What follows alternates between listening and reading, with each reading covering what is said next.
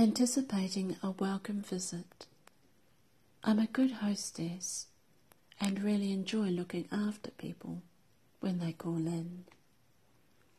It's a small way of showing how much I appreciate their company. A few friends and family have been over from across the ditch and further afield, and I've seen some of them when they came through. But there are some that I've missed for one reason or another.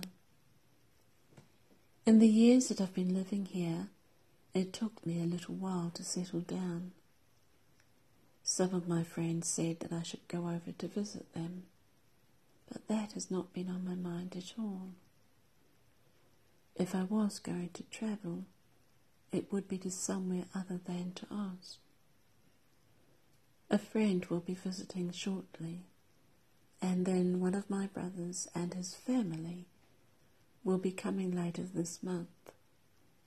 I'm looking forward to spending time with both lots of visitors, though one doesn't really think of friends and family as visitors exactly.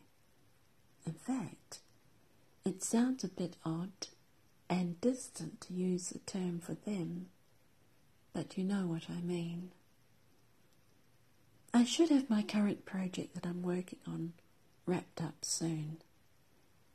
I can pick it up again later if I need to extend the time, but keeping busy is good for me. I don't like idle hands.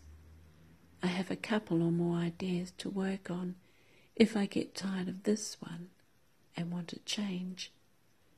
But I should think that by the time my friend arrives, I will be champing at the bit for a good chin wag.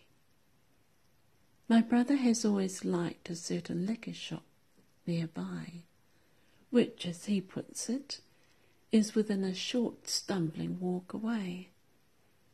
I must admit that I've never quite seen him stumble yet, though we do have a lot to catch up on.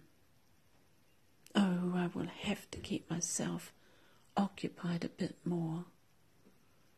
I have not seen him for a few years and am counting down the days until they arrive.